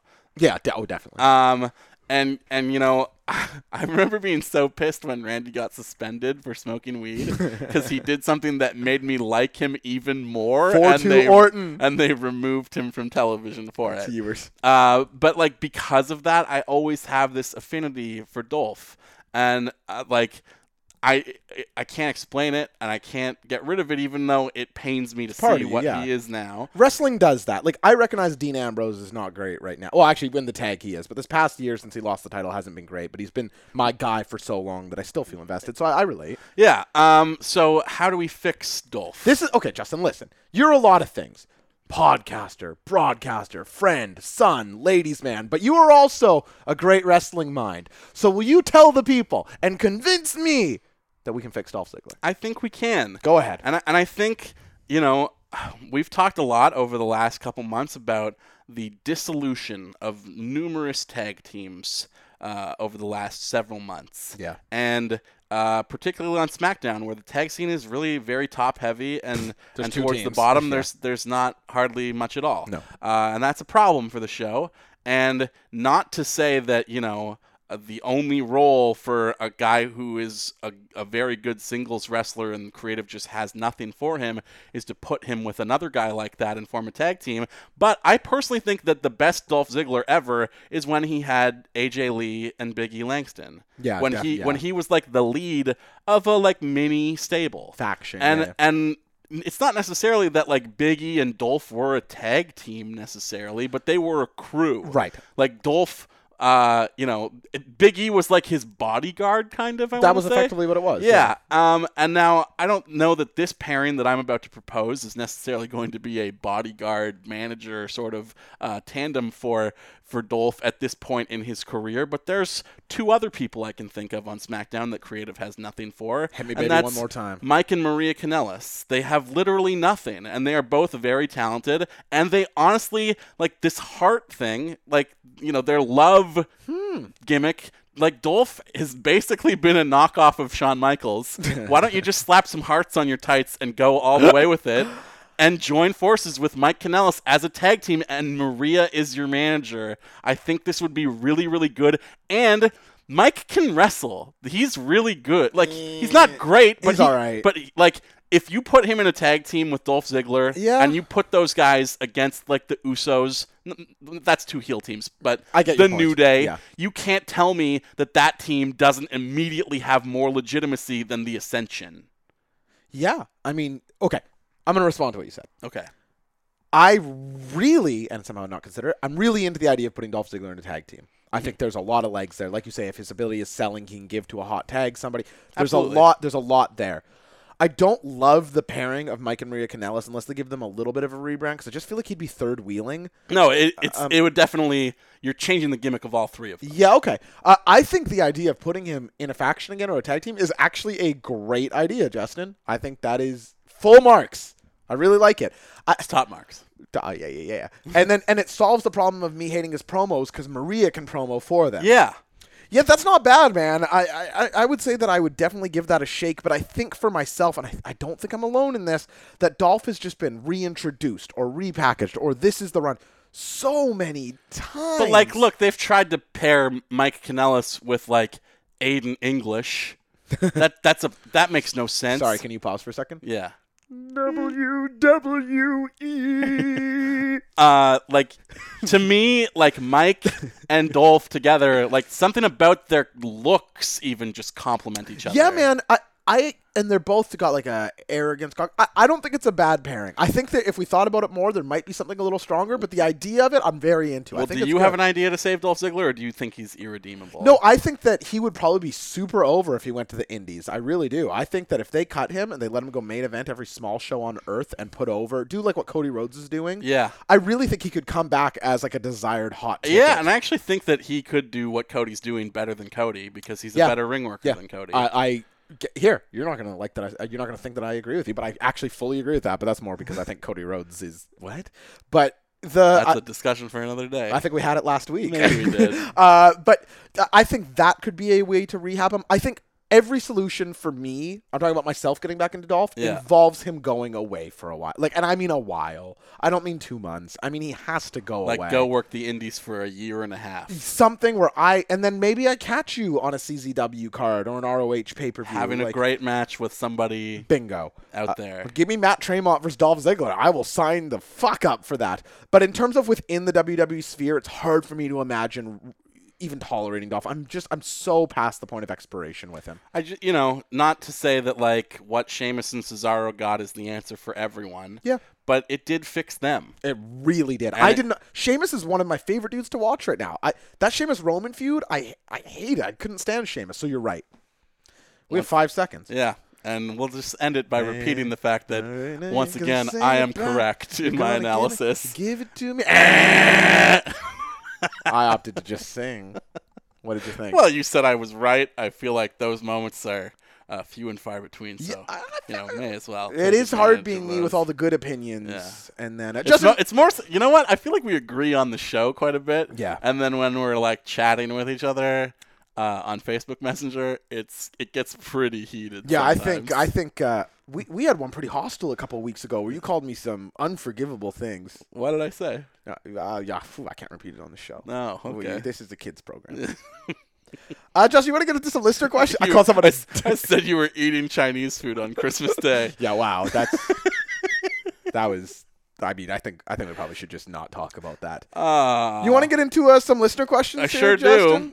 This one comes to us from Tara Warren. She quoted our last episode and said, "Sounds great." Let me click through to her profile. Oh, I bet she- She says, "Hello, I'm looking for a webcam sex. Come to Really? me. Check Tiny Earl." Oh, she's clearly a real person. Wow. Uh, Wait, is she being serious? Whoa. This next question comes to Whoa. us That's a great question. from Foist to Last at Michael J. Foist. Hi, Michael. He asks, "What is your favorite tag team name?" Oh yeah. Oh yeah. Good. Okay. Uh, I'm gonna go. I feel like just me having been checked out of wrestling for quite a long time. I have like a decade dark period. Okay. Uh, kind of limits my ability to answer this because there's literally 10 years of tag teams that I don't even know about. Do you have an answer? Uh, I'll go for a classic, and I feel like it's cheating because I'm like probably robbing you of the answer because Go it's ahead. the clear answer. Oh no. And like I feel like I- I th- I- like we ever since this team existed, whenever someone teams up or whenever you can think of some sort of uh, rhyme scheme that like you just try to force those guys to tag somehow. Can I guess what Because you're gonna nothing say? can ever replicate the magic of. We'll say it together. The Rock and Sock Connection. Because it's it's the best. It's the best tag team name ever. and Oh, it's also, so those two good. guys are two of the best workers of all time. So why would you not love to see them together? yeah, that's that was my chief answer. I'll, I have another answer in the back pocket because I was debating between two. But yeah, I think the best tag team name ever is the Rock and Sock Uh, Connection. otherwise, I was going to go with crime time because I love when things are spelt with Y's instead of I's. How about something that was actually racist? um, yeah, forget about Chinese food on Christmas. All right, we got two uh, African Americans here. Uh, let's make them criminals. gang banging Yeah. criminals? Uh, my answer is I don't think they're ever PWG champs, but they challenged the Young Bucks for it, and that's uh, the team of Joey Ryan and Candice LeRae, the world's cutest tag team. It's a wonderful. It's a great name. Uh, they had really. I, I'm not that familiar with their run. I'm not going to pretend otherwise. But there were two matches of theirs that I love. They have a great. I just mentioned it. The match with the Young Bucks, which is tremendous. And then they had a three way match against. Um, I forget what, what what Rich Swan and Ricochet's tag team was called, but it was Rich Swan and Ricochet. And then uh, Frankie Kazarian and Chris Daniels, The Addiction, and the World's Greatest Tag Team in a three-way tag match, which was just bananas. I think we should watch that after the show. Uh, and also, yeah, it, I believe it took place on my birthday a couple years ago. Michael J. Foyce said he had an answer as well, and he said miracle violence connection. Also excellent. I don't yeah, even yeah, know yeah. Oh. who that is. Listen, let's. I'm assuming Mike Bennett is the miracle part. You're not kidding. Am I? On to the next. Uh, you gonna ask me or is it my turn? Uh, it's your turn. okay. This one comes to us from a good buddy, uh, Mike Noble at Bike Melon on Twitter, and he says, "In light of Orton and Nakamura putting on a barn burner, what are some other displays of unexpected chemistry that stand out for you?" So this is two guys that you might not think would have a great match that that sort of over delivered. I think there was a good example of this recently. Yeah. Yeah, Dean and Sheamus on Raw. Um. Yeah. Actually, two weeks ago. Yeah. That was a fucking great match. That was, I thought, like one of the best television matches in ages. And the crowd in Memphis just sat on their hands Those for idiots. the entire time You because are- Dolph Ziggler was once again correct, Josh. Oh, no. Those people don't care about what goes on rope to rope. They don't care about the in ring. Otherwise, they would have gone wild when, you know, The cactus elbow Dean hit? Yeah, the cactus, cactus clothesline, clothesline, yeah. that Dean knocked Sheamus out of the ring with. Yep. That should have gotten a standing ovation. Well, you know what it got? Crickets. Literally nothing. dick. Nothing. well, you were here with me. How furious was I? Yeah. He hits the cactus clothesline, and it couldn't have been quieter. Yeah, the whole match got no response, and neither did the Cesaro Rollins match, which I thought was also, Also, very dynamite. good. Yeah, there was like 40 minutes of great tag team. But you know, wrestling. Cesaro and Rollins—that's not a surprise that those guys would have chemistry. certainly not. Yeah, Um, I hate to go with a, a kind of terrible answer. That's I think, okay. Because the, they didn't really have great chemistry, but certainly surprising. Okay. Overall, we've talked about this for months. Randy Orton and Jinder Mahal. Oh, Like, yeah, There's no yeah. reason for Jinder to be that good in those Yeah. matches. Yeah. And granted, he did flob. Like he completely botched his own finisher not the best. in yeah. the in during the finish. if you're of- not Dana Brooke, you of shouldn't do that. SummerSlam. or Enzo did it too. And the Colossus is not that hard of a move to hit. It doesn't seem yeah, I think I could probably I could probably do it super Um, easily. but I you could know, probably do it But without even overall, like they had practicing. three pay per view matches in a row that were all like pretty good. Yeah, all pretty good. That's a good answer. And and like Jinder previously had terrible matches with AJ Styles and Sami Zayn. Yeah, how so weird for is him that? to have three, you know, I'll, I'll call them good. Yeah, not solid, great, but good. very Yeah, solid, yeah. entertaining matches. Uh, with Randy Orton, I was very surprised by. I feel like there's like probably a better answer buried somewhere in the past. yeah. Um, I, I have one that goes a little further back. Okay. I don't feel like I have like a real home run answer for this, unfortunately, but I love the question. Uh, the one that came to mind for me was uh, Seth Rollins and Kane. oh yes. Because Kane hadn't had a match I cared about. Even his Bryan matches when Bryan first had come back, those weren't great. I thought even even though it's disappointing that it ultimately is Brian's only title defense, that the Hmm. that the Brian uh, Kane match at Extreme Rules where he comes out with the forklift and does the Yeah. diving headbutt off the top of a pallet So cool. was actually a very incredible. it's much better than the SmackDown match they had uh, two weeks prior to that. Yeah. But for for me, yeah, that Seth and Kane match, I liked that whole feud with him flipping between corporate and demon and turning face. I liked that, and I, I thought the match was really good. See, I like portions of that feud because Okay. that yes, the flip back and forth between uh, you know corporate and Demon Kane it was fun. It was a very enjoyable dynamic for for Kane to be just so agreeable and a nice guy to Seth when he's in the suit, and then be like stalking him as a monster. Yeah. that's a that's a good dynamic. But I also feel like there were so many moments in that feud, like Raw going off the air with Kane breaking out of the bottom of the ring and dragging Seth down to hell. Like where what what what where do you go from that? Why is Seth did, what did he just Wow. get out of the hole after the show and off the air? Well, Did- no, he does was- he does he stay in hell forever? I- There's to you me were, just weren't reading between the no lines. to me that feud exemplifies what sometimes is a problem with WWE where they are scripting video montages to play before the match more so than an actual engaging storyline to carry over from week to Hmm. week because the video package that played before that Seth Kane match Probably amazing. was spectacular because Okay. they had built all of these little moments over the four weeks prior to make it that way. But Yes. the actual television, if you watched it, does not really make sense. certainly, certainly not. That's Yeah, when it like that's- gelled for me that like, oh, they are crafting moments Video to put in a packages. montage You're more right. than they're actually writing a story that makes sense. yes. Um, so I think that's very fair. I, I was I was just surprised at how much I enjoyed that entire feud, given that I'm not that into either guy. Sure. Just our next cus- customer question comes to us from Caitlin H. That's Chris Ide on Twitter, and uh, she wonderful asked, wrestling fan. yeah, great wrestling fan, great wrestling Twitter, great person. Yes, Uh, says, all of those things. all those things. Caitlin asks, tell us what can be done to fix GFW, Impact, Anthem, the Owl Fed. whatever they're called now. Do you let it die? Make it another gold Ponzi scream?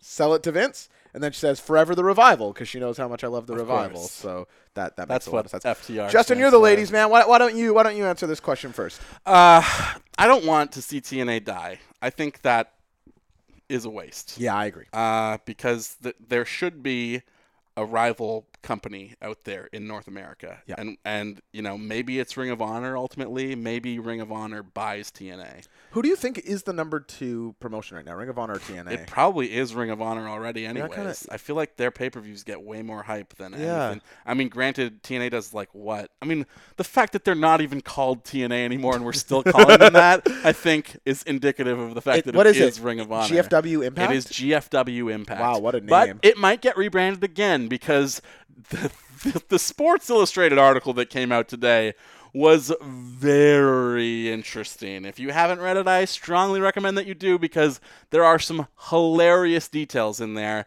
Including the fact that the Impact GFW merger has not actually happened yet, Yeah. and looks like it probably never will happen because Ed Nordholm and Jeff Jarrett hate each other to such an extent that Jeff Jarrett's current leave of absence from TNA television or or GFW television, I should say, is entirely because Nordholm told him to get the fuck out of here. That's Uh, so they have completely rebranded themselves with a brand that they do not own and are likely to have an immediate falling out with. Yeah. So what are you doing? Also, Anthem's uh, apparently had to gut the Fight Network to even be able to afford to purchase well, and yeah. run Fight Impact. in the Network main doesn't place. do any original content now. It's all tape or all uh, showing. Um, but what a uh, how to me that's the skeleton crew in the first place. Does anyone even work at the Fight Network other than John Pollock, Wei Ting, and Braden Harrington?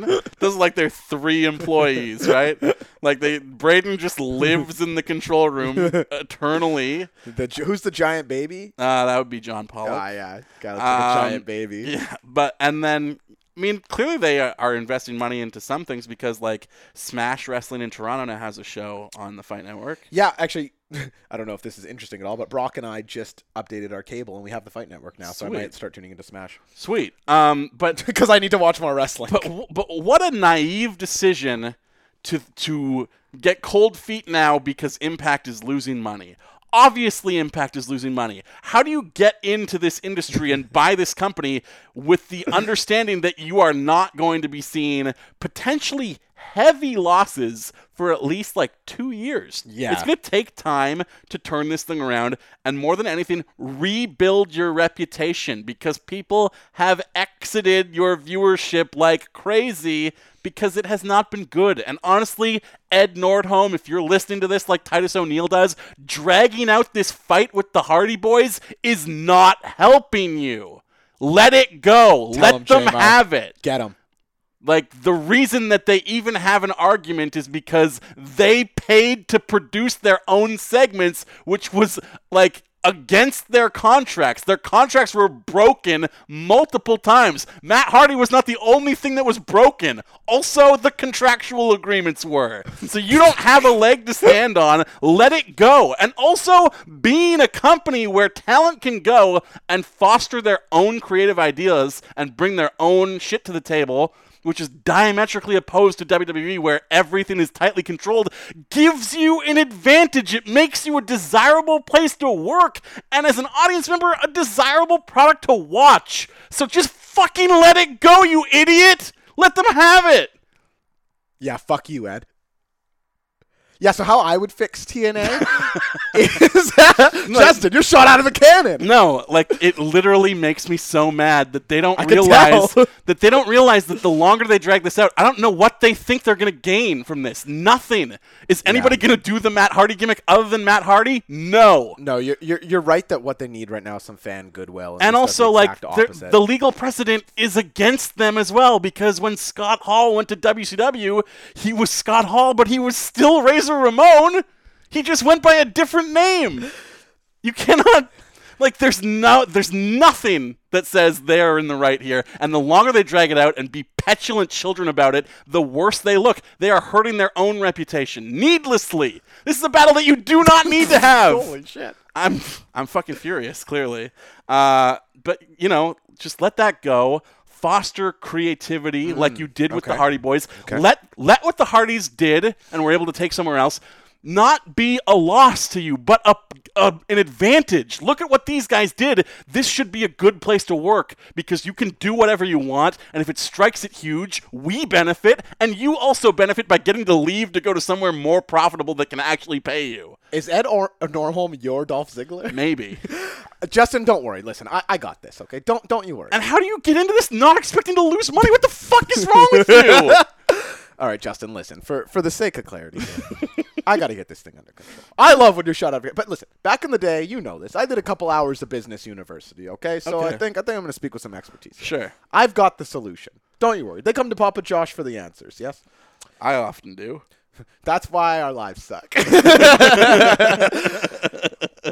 what you do is you go back to the Billy Corgan well. So hear me out. Billy Corgan just purchased the NWA or whatever's left of it. Okay, so there's a tape library that doesn't include Mid South or Midwest, I believe, but It's- the others, and he gets the NWA Central belt. The number one word to describe everything that Anthem has done is naivety. What the fuck did you think was going to happen? You're still. No, like even even re- even renaming yourself GFW when you haven't actually merged with that company, what? Like you're so stupid. You're so stupid. So uh, then, Take then it I- and run. All right. But you know who's not naive? Billy Corgan. That guy knows what he's doing and actually wanted to own this company. Dude, he wrote like three of the best albums of all time. Yeah. So, which means he's good at wrestling. You have him with the NWA. So if I am and uh, have a majority ownership stake in TNA, I am selling my tape library to the WWE, so 'Cause they that's- can make it's Samoa worth Joe- something. Yeah, they can make Samoa Joe, AJ Styles, and Kurt Angle DVDs in full completion. I think there's some value there. So you abandon your tape library. WWE gets to put it on the network. You now dissolve TNA, Impact, whatever the hell. But it's called. also, putting TNA's tape library on the network also helps Impact sure, yeah, because. because it gives them eyeballs that they don't have. Hundred percent, and you get that Samoa Joe, Chris Daniels, uh, AJ Styles. I'm sorry that I'm so mad. Dude, no, I'm very into it. Into it.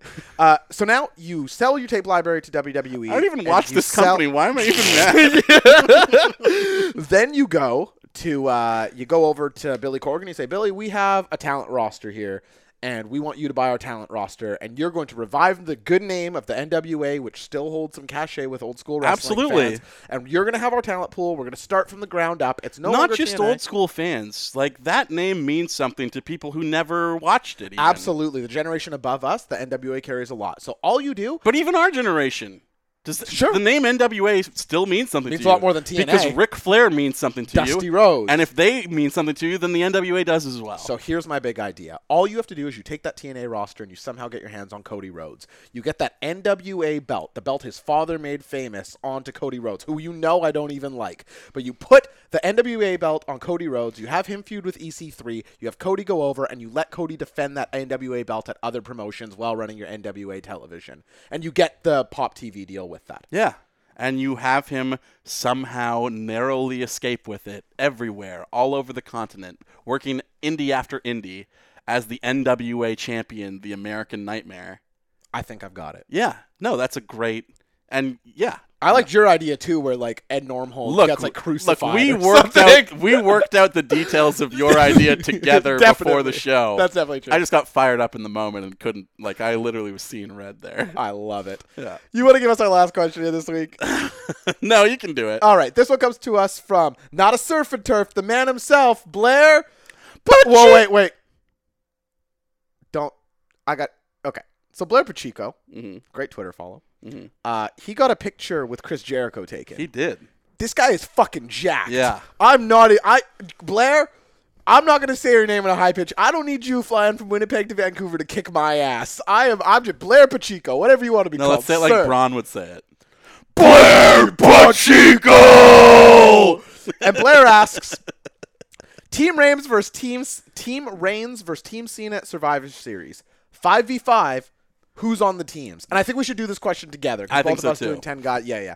I Uh, think Team Roman is the easiest to draft. very easy. I suspect we're on the same page here. Yeah. You do the Shield. Yeah, you get Seth and Dean. Now, we talked a little bit before the show about maybe splitting them and having one on one team, one on the other.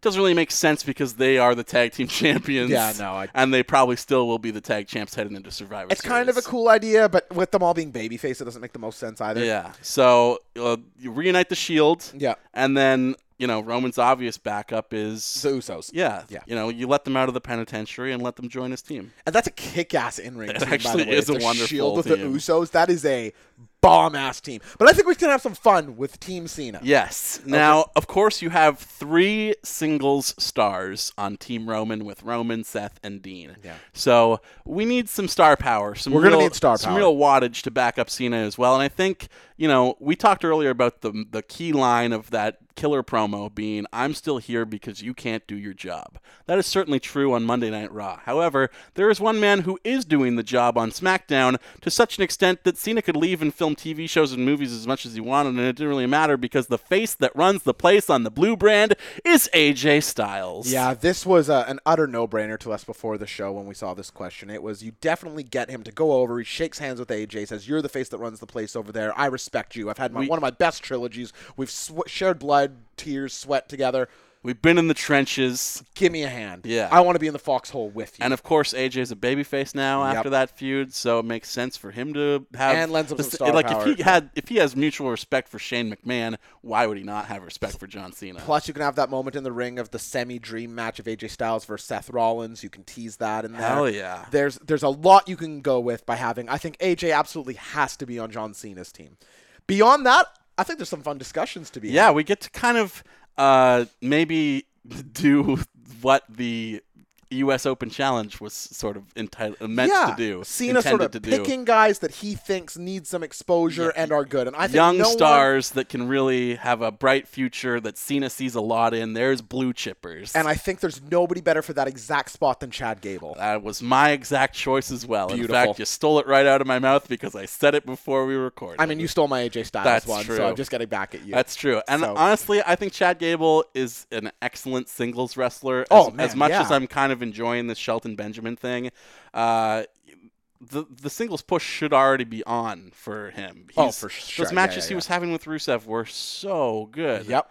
Uh, and I think like Cena kind of giving him the rub just by picking him, Mm-hmm. not necessarily having a match with him like he did with uh, Jason Jordan this week, is still a big deal. Yep. Uh, and I think Chad would also be a very impressive ring worker Oh. in that match for sure. G- give me Chad Gable versus any of those guys on the other Chad side. Gable versus Roman Reigns would be incredible. Give me a hell yeah.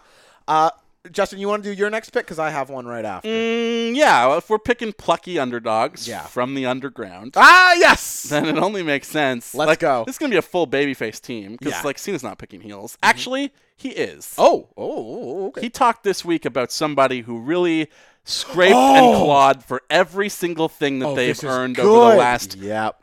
15 years. yeah, and yeah. he was bang on correct in that assessment. Somebody that he despises but ultimately has to respect. And if we are talking about him coming out of a feud with AJ Styles with some mutual respect, then maybe. He would be so bold as to request the Intercontinental Champion, Mike the Miz Mizanin, or Mizanin rather. Mizanin? Mizanin. Business. The Miz Yeah, the Miz. I know that to guy. be on his team as well. Justin, I love that pick because Like, I, I the forced the respect tension thing. because you need you need some tension within the It's team. There true. needs to be some turmoil in the build up to this. like when Ryback, like both teams are going for him. Not sure who's going to be. yeah. and uh, and yeah, the Miz the Miz being forced and not forced, but like willingly choosing Mm-hmm. to team with uh because and you know why he It's does it? You know spotlight why he for does him. it? What? Because Dean is on the other team, Ah! and he hates Dean more than he hates uh, Cena. If- For me, I also what I you know really enjoy about this, like you say, there's the the tautness between them. There's but you also the Miz ultimately and Cena in kayfabe can say the guy finds a way to win. He's a winner. Mm-hmm. You he, you can't paint it any other way.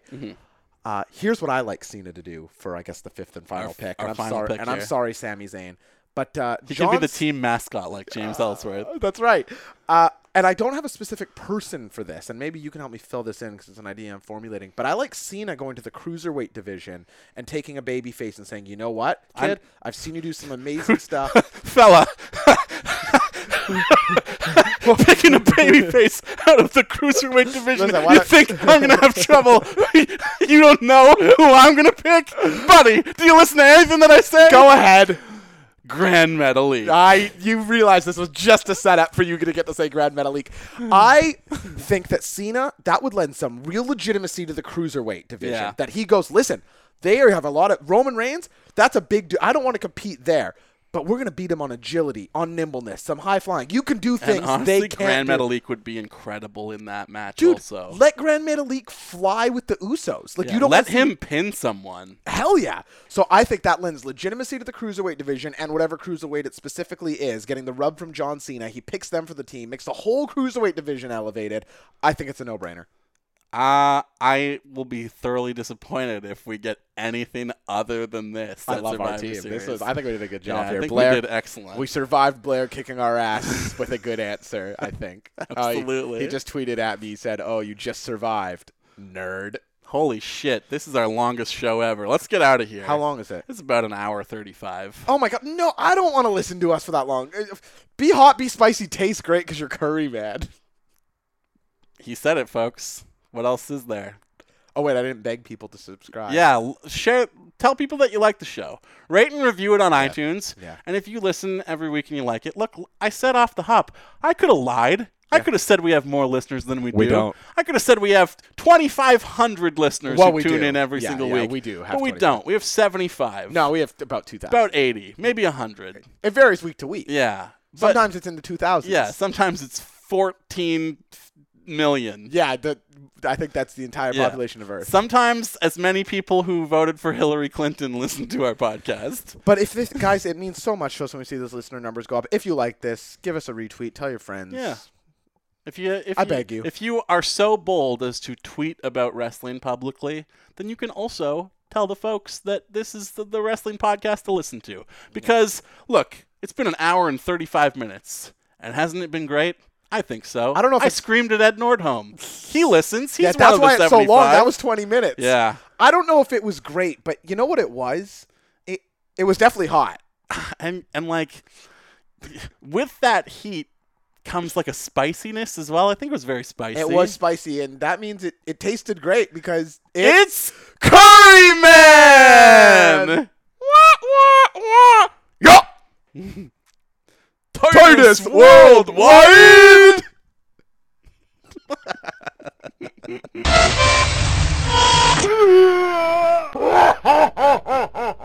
Titus Worldwide!